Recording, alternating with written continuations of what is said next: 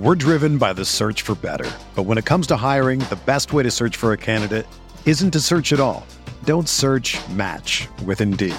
Indeed is your matching and hiring platform with over 350 million global monthly visitors, according to Indeed data, and a matching engine that helps you find quality candidates fast. Ditch the busy work. Use Indeed for scheduling, screening, and messaging so you can connect with candidates faster. Leveraging over 140 million qualifications and preferences every day, Indeed's matching engine is constantly learning from your preferences, so the more you use Indeed, the better it gets.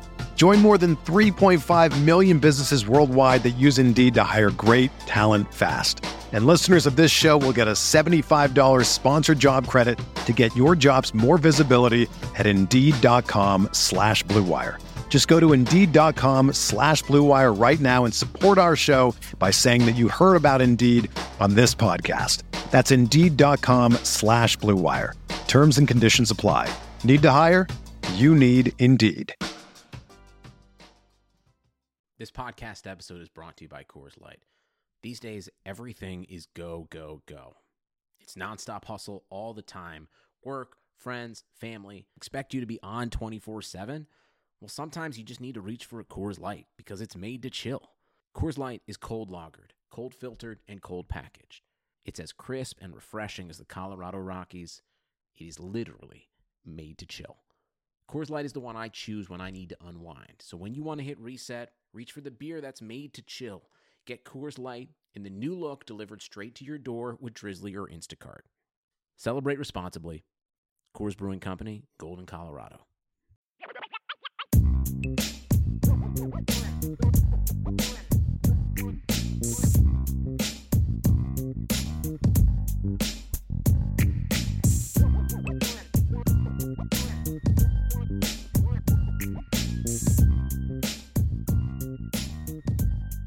Notre Dame fans, welcome to a special edition of the Irish Breakdown podcast. This is a recruiting edition. My name is Bryan Driskell.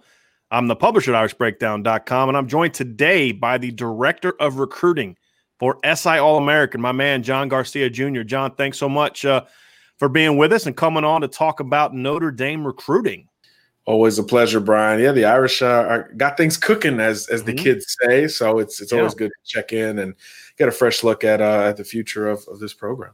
So they've been on. Uh, they've been kind of hot lately. Got a couple solid offensive commits. Steve Angeli, quarterback, and Amorion Walker at wide receiver, and then the defensive staff said, "Okay, it's our turn now," uh, and they upped the ante a little bit, getting, in my opinion, one of the best cover players on the West Coast, and one of the very best linebackers in the entire nation. Of course, that would be Jaden Mickey, the cornerback from Centennial High School out near L.A., and Josh Burnham the linebacker slash athlete slash, quarterback slash basketball player from Traverse City Central up in Michigan, John. So uh, we're going to talk about those two players, what you think of those two players on film, what they add to the Notre Dame class, and then there's about five other defensive players, mainly DB, because that's where you and I love to chat is about defensive back. Uh, and we're going to talk about Notre some of the top skill players on the on the board for Notre Dame on defense. So let's first start with you know, you're I'm a quarterback guy, receiver guy, you're a DB guy, right? We can break it all down, but that's our passion, that's our heart. So I'm gonna I'm gonna throw you a bone here. We're gonna start talking about DBs, John, and I first want to talk about about Jaden Mickey, and again from Centennial High School out in Corona, California, out near LA uh, listed to 5'11, 175. We have not seen him play junior his junior season yet because his junior season got canceled and they don't start till next week, his junior season. So we're going off sophomore film with some camp stuff. That's where he is at. So, John, let's dive right into to Jaden Mickey. You've broken down the film. What's some of the first things that jump out to you when you study his film of this Notre Dame commit?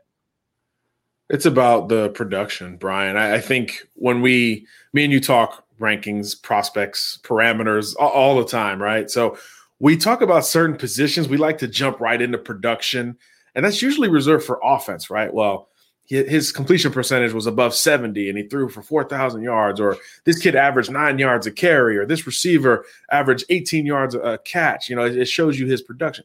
How about six interceptions as a sophomore playing in that league? Now, mm-hmm. for those who don't know, this is this is he's at Centennial this is the Mater Dei league. Uh, that alone, if you're a football fan, should should indicate something. It should you should have a little ping going on in the back of your head, like, oh, Mater Dei Bryce Young, those mm-hmm. guys. Oh, okay, yeah, you know, all these quarterbacks that have come through there, national champs, the only school to beat IMG, blah blah blah. It goes down the list. Well, Jaden played great against Mater Dei, but it wasn't even, you know, it was just a blip on his radar. Mm-hmm. Six interceptions in 2019. Production from a corner is not something we typically talk about because either they're thrown away from or it's it's hard to track their actual stats. But six interceptions mm-hmm. tells you a lot. Uh, and then when you watch the film, you see a bunch of that. And looking at the play where he intercepted Bryce Young, who was, you know, before we did the SI 99, but he would have been our number one guy. Mm-hmm.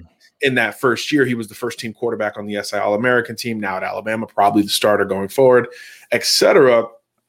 He baited him Mm-hmm. He completely baited him, and he was the the defense was designed for him to play in trail position and make Bryce Young throw over the top. He maintained that inside leverage, turn at the appropriate time, right at the mesh point, and was stride for stride with Young's target. Young saw outside uh, leverage available and threw the vertical uh, only to have uh, Mickey step in front of it and, and, really accelerate at the right point. So, in one clip, you get kind of the full gamut of this kid. First of all, understands defense and concepts, right? He needed to maintain that inside leverage where he aligned pre-snap, where where Bryce Young's already indicating, okay, if if I want this nine route to the outside, I've got a chance with with my guy one on one versus yours. Um, and then you have to execute. Uh, he was in phase the entire time. Obviously, when the football was in the air, he tracked it and hauled it in against a, a fellow Power Five type uh, of wide receiver. So that was really the play that I was like, okay, let me let, let me watch more here. Uh, and then you see the rest of that production show up. He's really comfortable with leverage, as we mentioned. He's probably more of a zone corner at this stage, but again, as as we'll talk about with a couple of these California or West Coast guys, Bryan, we hadn't seen him in a long time. So that 5'11, 175 could very well be six foot uh, and, and much bigger than 175, which could eventually enable him to do more things. I don't think he was asked to do a whole lot as a sophomore. And other teams maybe saw that youth as a weakness and he exploited them uh, for, for six picks in like 11 games. You know, that's just something that's unheard of in any league. So I really like where he is at based off of that sophomore film. And I'm, I'm really eager to see what he looks like going forward. But he checks several boxes. He's a willing run supporter. Uh, he can play that offhand jam. He, he can contribute at the line of scrimmage. Much more comfortable off at this point, uh, it seems like. But again, that dated film, you know, leaves a lot of room for filling in the gap. So uh, Mickey's a, a, good player on tape, and I'm, I'm even more curious to see how he is uh, live and, and progress some 12, 15 months later. When you go back and you look at his sophomore season, that game against Mater Dei was his first game first game of the year. So they didn't know who they were going at yet. Unbelievable. And then he has another pick the next week against Orange Lutheran, and teams kind of stopped throwing at him as much. But as you said, still had six interceptions. They also played St. John Bosco that year, who was the only team to actually beat Mater Dei that season. So and that was DJ Uiagalelei right. at quarterback, right? right? Notre Dame. That's definitely that's right. him. So that's right, right, yeah. The thing I liked about him too, John, he was listed at like 155 as a sophomore he is not afraid to come up and stick. Uh, you know, again, he's not a guy that's going to be laying people out like Sean Taylor, but I loved his competitiveness and willingness to come up a hit. And and you tell me what you think about this comp, John. When I look at him and you say, you know, people like comps. I'm not a huge fan of it, but people like it, so let's do it. Uh, it helps them kind of process what we're talking about. The comp for me that I see when I think of Jaden Mickey is former Notre Dame All American Julian Julian Love. What I mean by that is he's never going to be a 441 guy. I don't see Jaden Mickey ever being a pure speed guy, but I think he's a flat out excellent cover player because he's a top notch athlete, but he's also incredibly instinctive. And to your point, productive. Julian Love ran a mid 4 5 at the pro day, which is why, as a consensus All American, he was taken in the fourth round. You know, when you look at all his production, because he's not a fast guy. I see a lot of that in Jaden Mickey. He's never going to win a track meet, which is why I don't think he's ever going to be like a top 50 to top 100 recruit. But the kid just makes plays. And it, you can play him in the slot, you can play him outside. Really diverse, talented, but productive player. What are your thoughts on that comparison, John? I like it. You know, it's you know, you you have your your freaks, your athletes, and, and you have your football players. Give me the football players. Give me the guys in this category who, yeah, they're not going to test out the wazoo, but if if the first thing you're pointing at is production and you're seeing value at, at what you know, frankly, is the hardest thing to do uh, on the football field, besides, in my opinion, besides playing quarterback, is is turning and running with a receiver where you are not the intended target um, it sounds it sounds so simple when you look at it that way, but to be able to do that again against this level of competition successfully at such a young age is just so intriguing. So I like that. Like you said, Love was kind of underappreciated coming out of the NFL draft because he wasn't this super twitchy, bouncy 40 inch vertical type guy. Um, and that's okay for the NFL, but you know, for what we're looking for, production matters so much more at this mm-hmm. position. Just guys who can play the football. We, have talked about this a lot. We just mentioned Uiagalelei. He threw for a billion yards against Notre Dame, but guess what? Notre Dame won this game because they made plays at the catch point when it mattered. That's that's football in 2021. It's mm-hmm. it's a little bit of seven on seven. It's not about the, the corner who's going to run four four and eliminate one half the field. That doesn't really exist anymore. You will get challenged um, at, basically at, at every turn. So the guys who are productive with that, and as you mentioned, you know, first game against Bryce Young, and you're picking the guy off when when he's clearly targeting you. That tells me as much uh, about Mickey uh, as a as more than a height and weight and forty time will will ever tell me about this kid. Notre Dame also got a commitment from a linebacker Josh Burnham from Traverse City Central High School in in Traverse City, Michigan uh, young man that grew up as a Michigan fan. So for Notre Dame and Notre Dame fans to go into Michigan, get a kid that grew up as a fan of the Wolverines, a guy that Michigan really wanted a top 100 caliber talent, SI 99 caliber talent, in my view. Uh, we'll be having a conversation about that as we get closer and closer to those releases. But this is a 6'4, 215 pound, you know, incredibly long player that to me is just scratching the surface of of how good I think he can be because he plays so many different things. You popped on the film, John. You you took a look at this kid. What do you think of Josh Burnham, Notre Dame's latest commitment? This is the most unique kid we'll talk about tonight in my mind for what we do. You know, we, we talked about production with with Mickey, and I think, you know, the production versus projection argument is something that will will probably never die. But man, if we're playing the projection game, this is the kid we could spend the whole show. you mentioned six four, what is it, 215, 220, whatever it is. He doesn't have a position. He's a great basketball player, quarterback. He's catching passes, he's playing linebacker.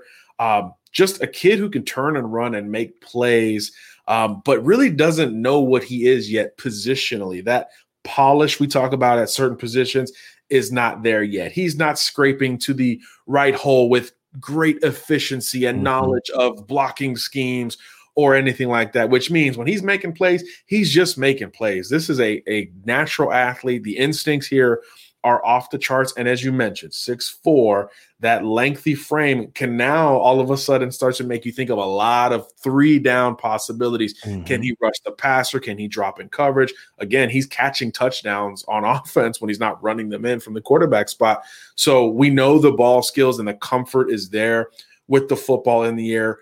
He has the athleticism to play in space. He has the athleticism to play the football and that creates a ton of intrigue. But you know, even if at a very sort of micro level, he could see ball, get ball, and come downhill and make a play. So I think at, at a minimum, you're getting a a very consistent contributor, but at, at a maximum and, and, and all stars aligning conversation, you're getting a guy who defensive or excuse me, offensive coordinators will literally have to identify pre-snap every single play because I think he's one of these monster backs that we're going to start talking about in this industry that are positionless defensive players. They're starting to get paid like that in the NFL. Think of a Budda Baker type for the Arizona Cardinals, Isaiah Simmons at Clemson uh, the last few years.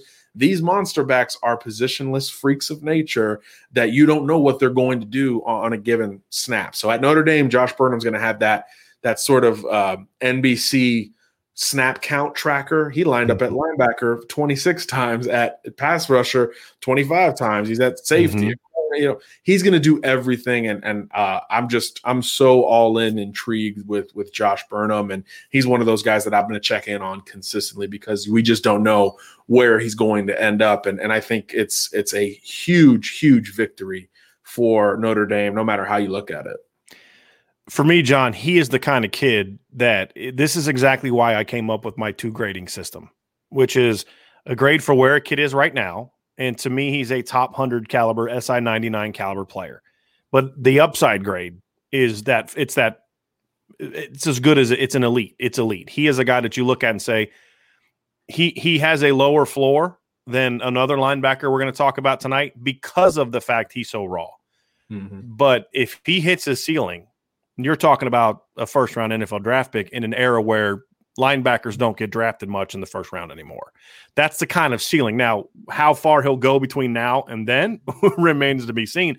But this is a coach's dream, John. You you say, okay, length check, athleticism check, great frame check, uh, smart intangibles leader check, production check. I mean, it's all there.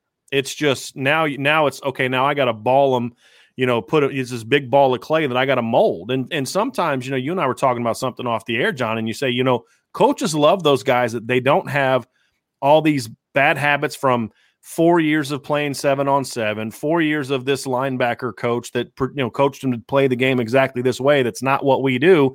He's a big ball of clay that he's everything is going to be kind of new to him because he isn't that refined technician at linebacker like a Manti Te'o. He's more of a Jeremiah Owusu-Koramoah where he's moving all over than he is a Manti Te'o that you look and say, great player, pure Mike. This isn't that kind of guy.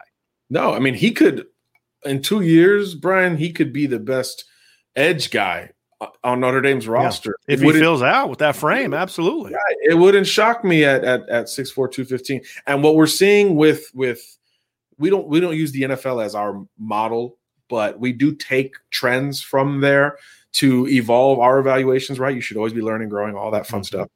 One thing that's really starting to translate with second level defenders. So you're talking inside backers, off ball backers, and even some stand up edge guys.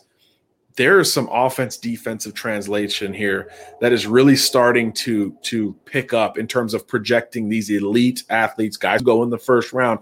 A lot of them played a lot of offense in high school. That's not something we saw earlier, you know, in the aughts, early 2010s. We didn't see a lot of that. We always talked about it at, at wide receiver with defensive back and vice versa.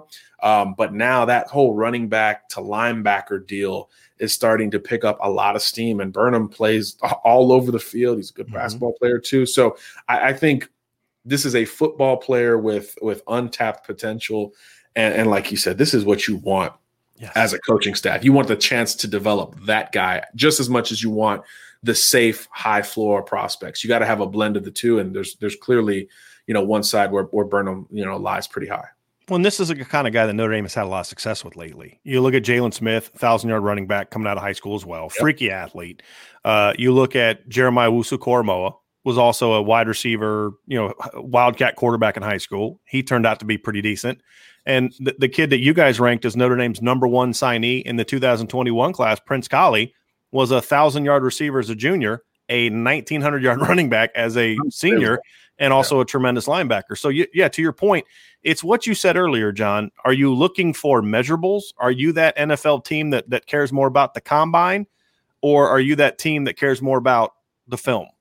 And this is the mm-hmm. kind of kid that you look at and say, you know, we'll figure that other stuff out later, but but this kid has that combination of both.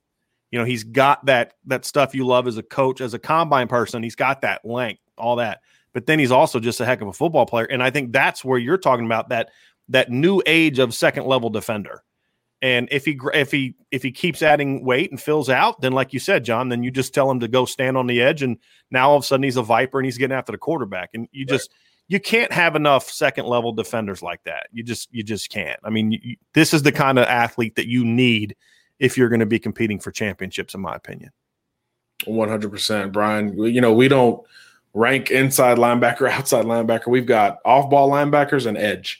And, mm-hmm. and even there, there can be a blend. And, and if there was, it, it would probably, the conversation would start with, with Burnham. Uh, I, am a big fan. I just think this is the type of win you have to have to compete with the, the guys and the programs that Notre Dame has to compete with, right? At this point, You know, Notre Dame and Oklahoma are on this sort of trajectory where it's like the only thing left for us to do is win a playoff game, get to the title game, and finish the job. We're driven by the search for better. But when it comes to hiring, the best way to search for a candidate isn't to search at all. Don't search match with Indeed. Indeed is your matching and hiring platform with over 350 million global monthly visitors, according to Indeed data, and a matching engine that helps you find quality candidates fast. Ditch the busy work. Use Indeed for scheduling, screening, and messaging so you can connect with candidates faster. Leveraging over 140 million qualifications and preferences every day, Indeed's matching engine is constantly learning from your preferences, so the more you use Indeed, the better it gets. Join more than 3.5 million businesses worldwide that use Indeed to hire great talent fast. And listeners of this show will get a $75 sponsored job credit to get your jobs more visibility at Indeed.com slash BlueWire. Just go to Indeed.com slash BlueWire right now and support our show by saying that you heard about Indeed on this podcast. That's Indeed.com slash BlueWire. Terms and conditions apply. Need to hire? You need Indeed. Right? So mm-hmm. um, if you want to compete with the teams that have done that, you know, Ohio State, Bama, Clemson, LSU, you know Georgia or not Georgia just yet, but they've won a they've won a playoff game. I mean, they took a championship right, game overtime. Right. Uh, I'd take right. that next year. right? so those programs have guys like that. Notre mm-hmm. Dame needs more of it. It's very clear. Look, defensive recruiting has been awesome. You've been all over that, um, but to continue that, you need to bring in your Prince Kollies. You need to bring in your Josh Burnhams, who are just football players who you will mold into that, and, and they'll be they'll be contributors pretty early, even without that polish. Uh, I think you can get away with that a little bit more, to me, on defense than than offense. The economy is made up of real people doing real stuff, and it affects everything. Which you obviously know since you're a real person doing real stuff. Marketplace is here to help you get smart about everything beyond the what of the day's business and economic news. We dig into the how and the why with the real people driving our economy from big tech and interest rates to small businesses and what's happening at the Fed, Marketplace breaks it all down so you don't have to. Listen to Marketplace wherever you get your podcasts. John, let's stay at, at linebacker, and, and we're going to talk about another big target on the board for Notre Dame. And if, if we talked all these things about Josh Burnham and, and, his versatility and all those kind of things, and and let's talk about Junior Tuihalamaka because to me, he is one of those throwback players. He to me is not a guy that has as much versatility. I think he can do two things really well, and one of them is line up in the middle of your defense and dominate the run game. Uh, he is a, a, another California prospect. Notre Dame is really starting to turn it back up on the West Coast after a few years where they weren't making as much of an effort out there. California's been very good to Notre Dame in recent seasons. This is a prospect that is down to the final five of Notre Dame, Texas, Arizona State, Stanford, and I believe Oregon uh, is his other uh, other team in his top five. Uh, I like where Notre Dame is at right now, John. Let's talk a little bit about what you see from Junior Tuihalamaka and what he brings to the Notre Dame defense, and if you see a similarity between a past Notre Dame linebacker that I see when I watch his film. oh, I think I know which one you're going to allude to there. But with Tuihalamaka, I, I mean, this is a this is the opposite of Burnham. It's like we ju- we just talked about. I know you you gave that away earlier, but Burnham is the I don't know where he's lining up on all three downs, uh, especially on third down, but it's going to be something to note.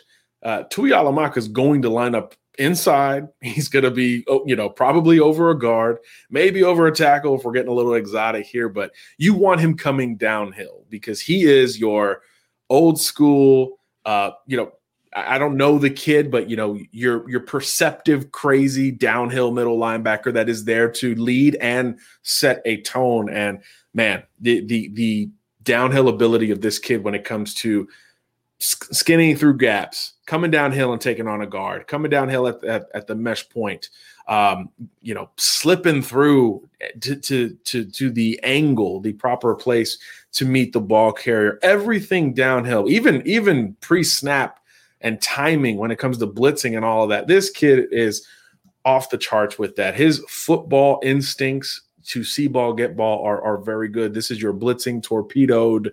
Um, I, I don't can't think of any other metaphor. All of those, you know, that's that's what junior is, uh, and there's still a place for that. I, I think you know, we talk a lot about okay, what's he going to do on third down? Is he a kid that you might have to pull out on third down in favor of a sub defender, whether it's uh, a pass rusher or a defensive back? You know, that's maybe a conversation for another day. But when you're talking floor and what he does so well, when you think of you know a great tone setter in a Notre Dame defense, I think Junior fits would fit uh, a lot of a lot of those things. I I really it's a fun tape to watch. This is the, the tape that you want to watch out of this group. If you just you know you like contact, you like a little violence, uh, you you got a little bit of an edge to you. Uh, put on Junior's tape and, and you'll have a little bit of fun watching it. Uh, I, I think the floor here is is really the conversation. Doesn't mean he can't get better. Doesn't mean he can't evolve into that third down type of linebacker. But uh, I'll take guys like him on first and second down any day. And here's the here's another thing that says we've talked about this, John. This makes the 2022 class more than even more than the 2021 class really hard to evaluate, is because he's another player who we're going off sophomore film.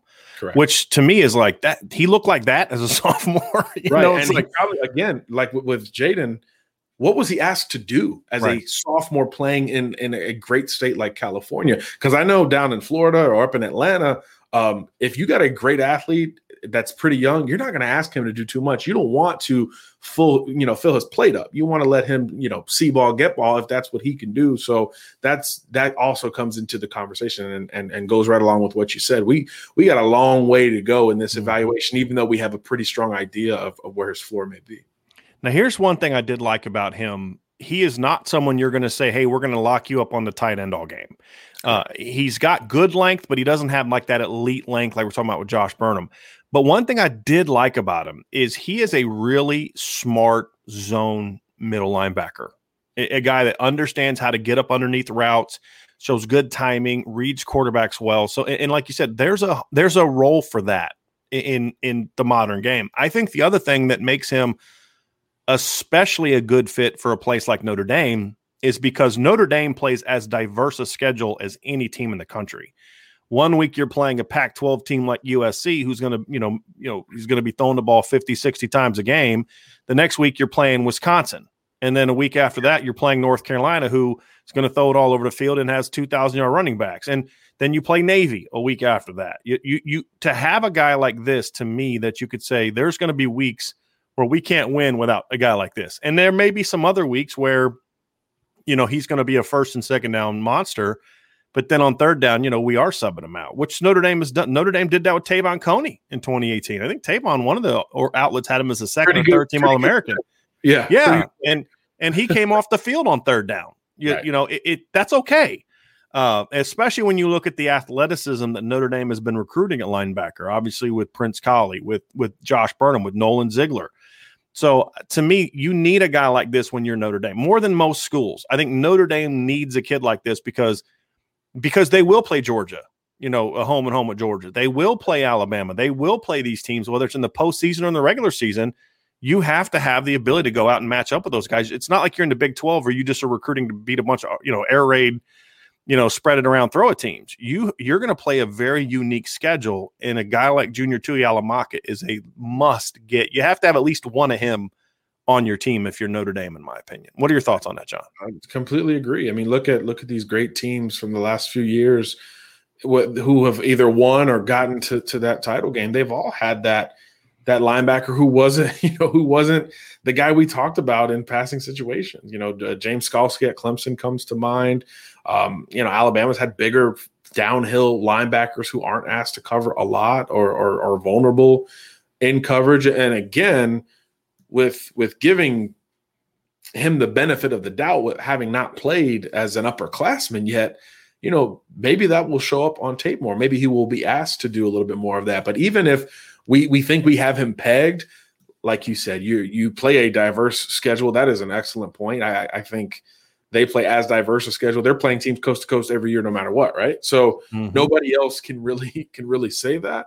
Um, and and again, like you said, in the playoff, you're playing teams that at least in theory want to dominate the line of scrimmage. You know, um, so so there is still a place for that. This this is a kid that won't be talked about as much if wherever he ends up, uh, but he will show up on Saturdays, and he's a kid you don't recruit for September, you recruit him for December and p- potentially January when you're playing mm-hmm. in a little bit cooler weather where where the running game is going to be a little bit bit more emphasized. It's like the NFL playoffs. We all of a sudden see all these running backs making big plays, right? Aaron Jones and Leonard Fournette that, that we weren't talking about as much in the regular mm-hmm. season. Well, it gets a little colder out. You know, you got to rely on, on, on the old school game a little bit more. So to combat that, you need you need your uh, Tuihalamaka.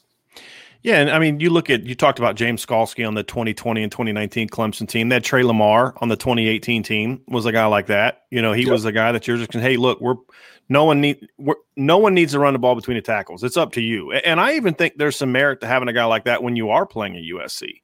And what I mean by that is what the air raid does is it basically says we're going to try to get you to vacate the box.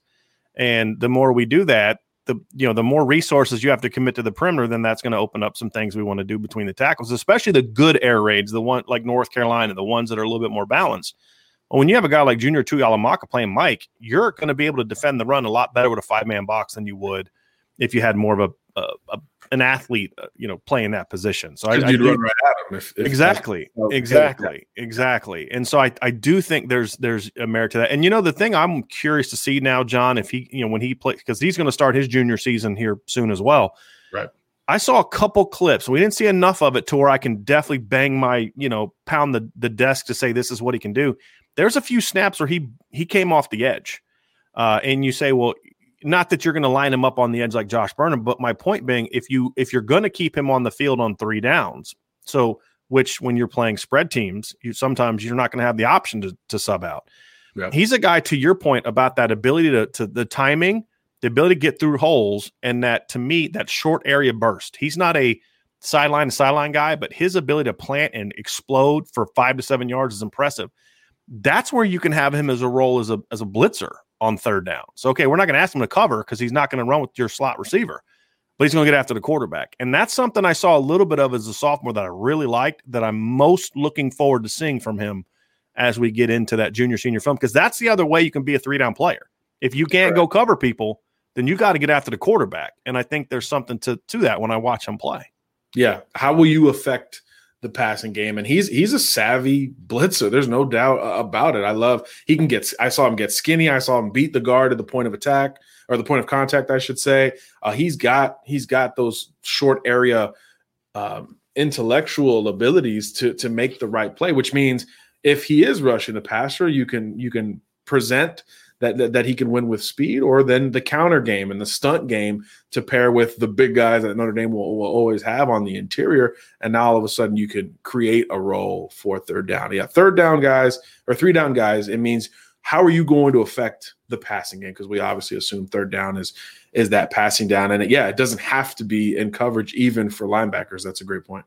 And Notre Dame also is going to be doing, I think, more three three five as we get further away from what you know the Clark Lea defense with Marcus Freeman, and that's another reason that you you would like to have a thumper because it's easier for you to insert a fourth guy that's a you know two thirty to two forty five. He's two thirty as a sophomore. I imagine he's going to yeah. be two forty oh, yeah. plus when it's all said and done. Now all of a sudden you got another bigger body to throw in there. So that's kind of what I want to see from him. Obviously Notre Dame still got to still got to close. I know Texas is making a hard push for him. Stanford's making a hard push for him. Uh, but right now, I like where Notre Dame stands. John, let's talk a little secondary now. We're going to get to your. I just wanted to distract you for a little bit. You know, talk a little linebacker to distract you. Cornerback, I, I, you know, Brian Smith, who who does some stuff for for both of us, really good town evaluator in my opinion. Brian likes to talk about the fact that one of the positions, and I agree with him completely. One of the positions that Notre Dame does, in fact, still have a talent deficiency outside of a two year stretch with Julian Love and Troy Pride outside of that small stretch, the position where they're still significantly behind the, the teams that are competing for and winning championships is corner. And I think that last year's class we talked a lot about was a gap narrowing class. They need another one. Jaden Mickey's a great start, but there's a couple guys on the board that I want to talk to you about because I believe there's a there's some guys on the board for Notre Dame that if they can somehow get those guys, and it's not going to be easy, that is another big gap narrowing pickup for Notre Dame. And we're going to talk two of them because I believe they're on the same seven on seven team. I believe they both play the for the bootleggers. The first one for me is is my favorite cornerback in this class, partly because of the same reason I love Josh Burnham, and that's Kamari Rogers from Mississippi. Plays at Holmes County in Mississippi. And you want to talk about just a kid that God said when he was born, you're going to cover people. You're going to be a corner. That's why I'm putting you on this earth. That's to me, Kamari Rogers. Th- Notre Dame has not signed a kid like him since Lou Holtz was the head coach, in my opinion, meaning just an elite player that you out and say, you see that dude right there, that All American receiver, go cover him. And then you just call it a day. And then you figure out what you're going to do with your other 10. John, when you watch, you've seen him in, on film, you've seen him in person at seven on sevens. What are your thoughts on Kamari Rogers? And am I am, am I way off base here in my analysis of him? no, no, not at all. But I think what's fun about this one, Brian, is that you see it, right? You can tangibly see it, right? The length, the athleticism, the ball skills are all right there. But if you're already feeling like this is one of the best corners in the country, then this should be the number one target for Notre Dame because he still has a ways to go. He plays a ton of receiver. He's really good at it, mm-hmm. by the way. Um, and he's really great in run support. He's got this reckless abandon for his body, despite not being the, the biggest cat. Buck 60 in the world. yeah. He's got a little DeVonta Smith in him mm-hmm. on defense, um, who also, you know, played for the bootleggers back in the day. But man, this is a legitimate corner. And I think um, in this evaluation business, look, for us, we've got multiple secondary positions to rank. We rank safeties, we rank corners, we also rank nickels. This is a guy who we would not talk about at any other position than corner. And that might sound like chalk. That might sound like, okay, well, yeah, he's listed at corner. That's what we think he's going to be. That doesn't happen. A lot of the guys who even end up ranked as as corners they're in the murky levels of the conversation with other positions. You know, take a Sage Ryan from last year, right? An SI 99 prospect signed with LSU over Bama. You know, this is a freaky safety who's one of the fastest players in America. We talked corner, we talked safety. He ended up as a nickel, even though physically he has the traits to play all three. Kamari Rogers is a corner, like you said, he is built to cover other human beings. He is lengthy, very good at the line of scrimmage, despite being so raw. Uh, and again, the ball skills. That wide receiver stuff really translates here. And again, that's what it's about. It's not about holding DeAndre Hopkins to two catches for 35 yards. It's just not realistic nowadays. It's about limiting him on third down and keeping him out of the end zone. And a Kamari Rogers type will give you a chance to do that against just about any high school prospect right now. And again, that's while his workload is still not 100% even defense, much less corner. So I think that is where you get really excited. It, similarly to like we talked about with Burnham, you get excited about the projection here, even though what we're seeing productively or production wise is already very strong. So, uh, you know, plays against great competition. Like you said, seven on seven circuit checks those boxes. We verified those in person. But man, once this kid polishes up, scary, scary potential.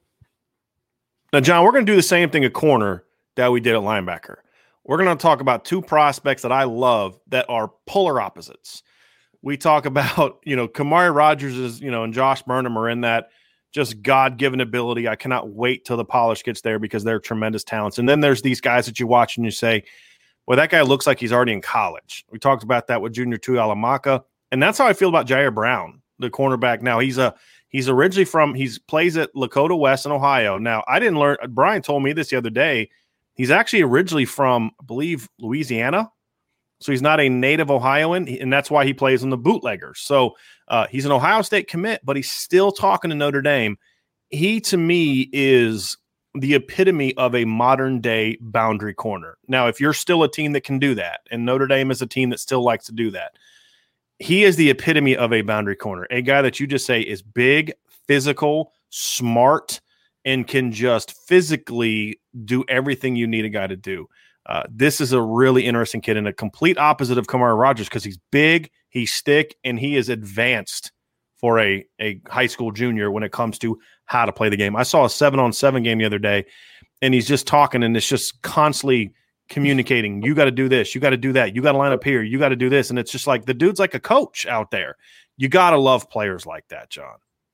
He's he's your guy that you you'll bring in as a boundary corner, but you'll move him around and he'll captain your secondary one day uh, from any spot, from from the nickel, from the safety, uh, or even even as as purely that boundary corner. My first three notes here are what you want if you're talking about a secondary prospect in general, and again, I don't want to throw him in the corner box uh, as if that's the only box that he he the only sandbox he can play in, right? Um, my first three notes here are twitchy, instinctive, and functional strength. Uh, mm-hmm. If you're talking about somebody who can play in space with those three things, uh, you're you're in for a, a, treat, whether it's a receiver, a DB, or trying to break down in between the different positions. Uh, you mentioned the physicality. I, I, go with functional strength there. It means he can body you at the line of scrimmage or at the end of the rep at the catch point when it's in the air. Have seen him do that in person. But then you talk about the intellect and where that plays into this. Now, now on top of that physical ability, you're talking about a guy who's going to turn at the right time when that cushion breaks down. He's going to stay in phase and he's going to play through the hands, right? He's not just a guy trying to out rebound the wide receiver at the catch point. No, he's going to play through the hands depending on down and distance and where the football's coming in and the velocity and all of those things. And I, just think this is an elite secondary prospect, a guy with an extremely high floor. Uh, again, in the in that idealistic, you know, production versus projection. He's a guy that's going to be high on both scales, but even higher on on that production scale. I think he is a safe, safe defensive back recruit to covet, and that just isn't something we say about many defensive backs. I do not see a way that a Jyaire Brown enters a secondary, whether it's Ohio State or Notre Dame or somebody else's, and doesn't begin to have an impact in year one, year two. And that's just not something we say about blue bloods recruiting that position because it usually means they got a lot of other dudes who who maybe fit that same bill. But even still, uh, with a year to, uh, to go in high school, we just don't see many kids come across the the desk like a, Jyaire Brown, and I think he's he's one of the more exciting kids to talk about from a safe and high floor perspective, just as much as a ceiling perspective. And I think when it comes to his ceiling, it's about the position more mm-hmm. than the the traits. It's about where will he line up at the end of the day. And you talk about that high floor that he's about as that safe and that's and we mean that as a compliment. That's not Absolutely. that's not an insult. That's a compliment. Absolutely. It's you need guys like that because if you take a bunch of projects, there's a chance that they all don't pan out. you know what I mean? That's just the the reality. Guys like Jyaire, Jyaire Brown who can step on, like you said, step on the field as a freshman and say, you can go win with that kid. There's there's no question. And he's going to have the mentality of he's not going to be your typical freshman in that he's going to be concerned about this or I got beat. Uh, he, he's not going to care. I mean, he's just he's going to battle, and, th- and there's a need for that. Now, let let's talk recruiting with those two guys just real quick. Notre Dame is in the mix for both. I would I would argue based on my sources they're they're in that top four or five group for both. Is getting either of them going to be a challenge? Absolutely. Um, I I think it's going to be hard for Notre Dame to get either one of these guys. They need to get one though, and this is that thing is if you want to close, if you want to make the change, if you want to take that next step, these are the kind of recruits you got to get. And I've said this, John. Notre Dame is not seven, eight guys a year away from playing with those teams. They're one or two. No, They're that one dynamic receiver, that one dynamic cornerback away from you get that guy, and now all of a sudden you're not getting embarrassed by DeVonta Smith and Jaylen Waddle because you have a guy that can go play with them. Uh, and to me, both of those corners can be that guy, especially Kamari Rogers, just because of his unique cover ability. But both of those guys can can be needle movers, which is why Ohio State went after him so early and got him because you know, I mean, that's a team that knows how to recruit and develop cornerbacks. So, end of the day, yeah, is it going to be hard? Sure, but these are the kind of players you have to put your full court press on, and you recruit no matter who they commit to until they sign on that dotted line and it's officially over these are the kind of kids that you absolutely must, if you're Notre Dame, give everything you got to get because they're the ones that are going to truly take you to that next step, not just defensively, but as a team, and not just what they do on the field. But once you kick that door down for a guy like one of these two, all of a sudden that door is a little bit easier for that next player to, to go through. You get a kid from Mississippi, Kamari Rogers, to come to Notre Dame and he plays well and he goes to the NFL and he does well in school, and all of a sudden it's like, hey, you know what? You can be that guy. And and that's the kind of thing is they need that kind of player, not just practically on the field, but also to kind of open that door for that next player to say, hey, it's okay to go up north. It's okay to go to a school that makes you go to class. It's okay to to leave the South. And if they can get a guy like that, it could have such a big impact for them uh, moving forward because it's different than a lot of the guys they get. You know, Kyle Hamilton went to a one of the best private schools in Atlanta. You know, his dad is a professional athlete. Like it, it's nothing wrong with that. It's just Notre Dame's always going to have success with those kind of guys. Correct. Getting one of these public school cover corners that they're just they're not able to get is just could be a game changer for Notre Dame on the field and then just sort of what it could do for them in future years when it comes to recruiting. There's no doubt about it, especially with Brown, right? Because then you would be pulling from the school that has kind of built that. Hey, we can go recruit anywhere, and we're not in the South footprint, which is which is mm-hmm. of course Ohio State. Yeah. I mean, that's the school that's built the model that Notre Dame is following to to some degree.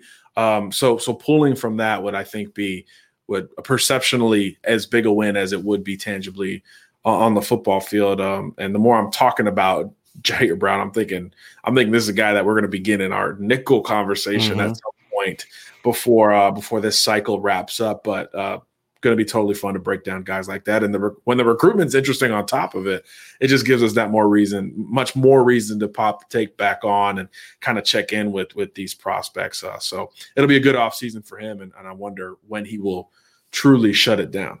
Mm-hmm. Let's uh, let's wrap up with some safeties, John. This is a big position for Notre Dame. Uh, safety recruiting has been wildly erratic. One year you get Derek Hamilton and Houston Griffith. The next year you follow up with Kyle Hamilton, and then in 2020 you get nobody, and then in 2021 you get a couple guys late that we like, Khari Gee and, and, Justin Walters. But this is a position that Notre Dame has to to to strike strike it big this year from a numbers standpoint, but also from a talent standpoint. There's a couple guys that are sort of, you know, not top of the board, big names that I really like from an upside standpoint. Lower floors, higher upsides. And I wanted to run them by you, John, just kind of get your analysis of them so people can hear, you know, somebody other than my opinion on them. And that is Jaden Mangham from Michigan, who's a 6'3, almost 6'4, 180 long rangy kid that Notre Dame is, I'd say, probably in the top four or five for. It's going to be tough to get him out of state, but you know Notre Dame's doing a lot more of that lately. And then the other's Devin Moore from down down your way, who is from Naples, Florida. These are two under the radar guys that don't have the the knock your socks off offer list that I see and I say some team is going to get these guys.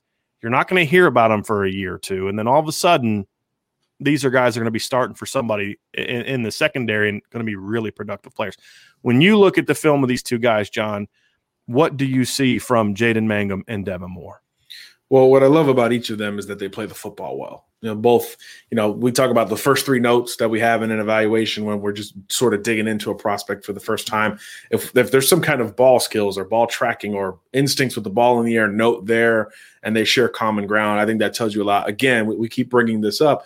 That's how you win on, on third down. That's how you win in the red zone. So I do think both of them are, are really comfortable with the football in the air. I think – uh, Mangham is probably a little bit more positionless uh, than Devin Moore, who I think is a clear sort of old school free safety type, who you really want to play over the top and be able to sort of react and come downhill, react with space, we used to say. Um, and I think, but I think with Mangham, I don't know where he's going to line up. He could be a nickel type who you drop on occasion, but he's also, you mentioned the frame, right? He also has this frame that makes you kind of want to say, well, let me see him at the line of scrimmage because his change of direction is actually pound for pound probably more impressive than Devin Moore's.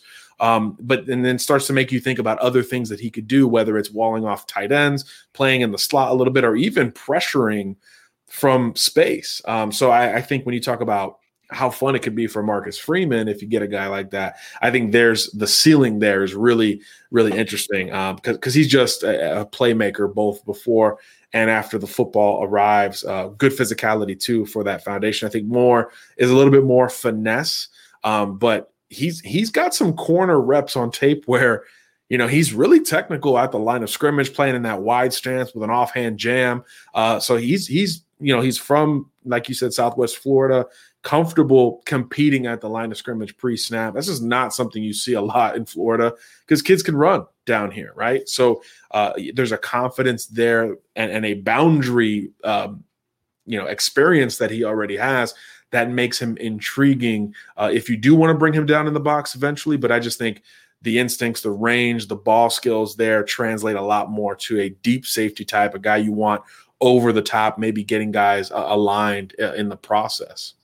Now, first about Mangham, John, you you mentioned some comments. You know, you you went towards the whole getting him closer to line of scrimmage thing. Let's let's remember, let's refresh people's memory. Notre Dame just hired a defensive coordinator who wants to run a four-two-five or a three-three-five or a hybrid of those two, where the five is actually five DBs. Yep. And when you're doing that, that's the kind of guy you want. You you want that he's a safety, but he's got some frame, some projectability, so you can put him in the slot and be almost a second level defender. And and that is kind of what Marcus Freeman wants. And I do agree with you. He I would start him on the back end, but I'm not going to be unwilling or unafraid or afraid to say, hey, you know what? This kid's put on a you know 10, 15 pounds of muscle and he's he's striking people. Let's give him a shot to play in the slot because if you can have a guy that can run and cover ground like that, a six three, six four kid in the slot, it, it makes playing defense so much more effective for the same reasons we look for those same traits in linebackers. Correct. And then Devin Moore's another one. So let you talk about he's an old school free safety. I'm going to make a prediction here, John. The old school free, free safety is going to become the new school free safety again here very soon. I agree. I the agree. reason I say that is because what is the one thing you have to do if you're with with the invent of RPOs, right? RPOs kill. Cover four was brought to to attack a lot of the spread stuff, right? So the read zone, the bubbles, you you bring cover four because you can then get nine in the box just as easily as you can play four deep, right? And so it was meant to do that. Well, then RPOs came because if you're going to do cover four, then we're going to RPO you to death because we're going to throw the outs, we're going to throw the bubbles, we're going to throw the posts behind you because you're going to come down because you see, you know, if you're a cover four safety, and you see linemen just engaging, it's a clear run play, you're coming down and I'm pulling and I'm throwing a post over your head. That's what RPOs do. Well, that to counter that, you're seeing more and more teams look to play cover one or cover three, but more so cover one because cover three has its own. Cover three is more of a we're going to you know let them complete those and hope that eventually they make a mistake or we can make a stop. But the good teams are doing right, right. The good teams are doing more cover one. And that means really good cover players on the outside, which we talked about. But then having that rangy middle of the field can play, you know, from from the middle of field out to the numbers, you're gonna that's gonna become way more important. I think we're already starting to see it. And over the next four or five years, I think it's going to become an incredibly important aspect to to being a, elite defense against these teams that are just spreading the field and running RPOs and just attacking, you're going to have to play more man. And if you're going to play more man, then you have to have rangy guys who can protect that over the top. And that's what I see from from a guy like Devin Moore.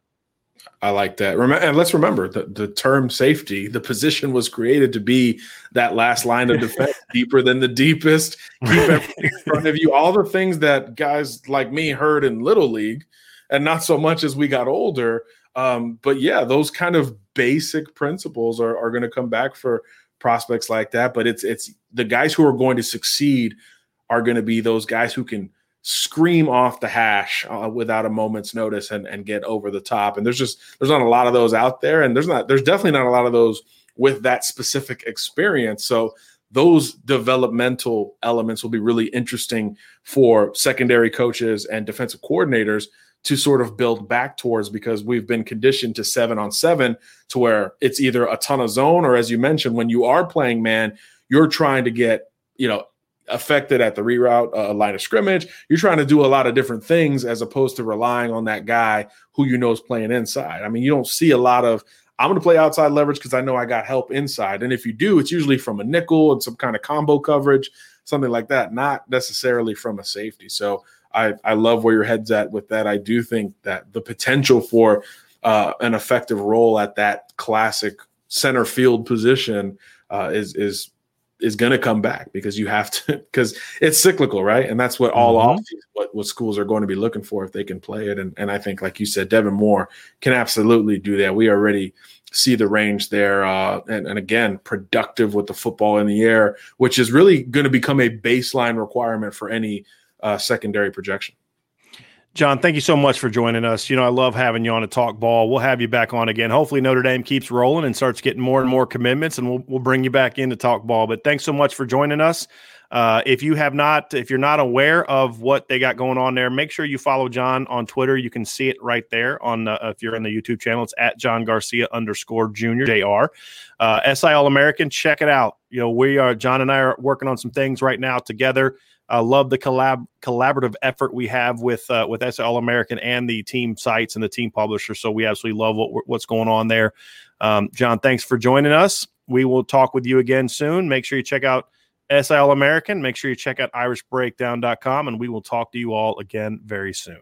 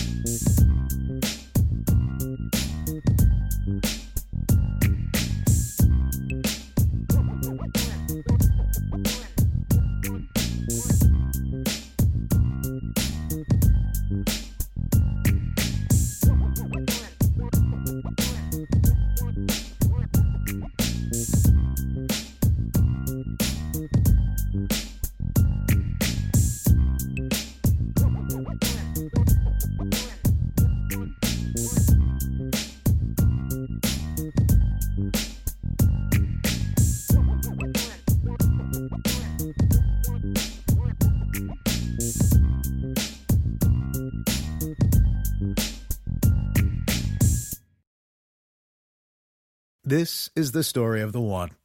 As a maintenance engineer, he hears things differently. To the untrained ear, everything on his shop floor might sound fine, but he can hear gears grinding or a belt slipping.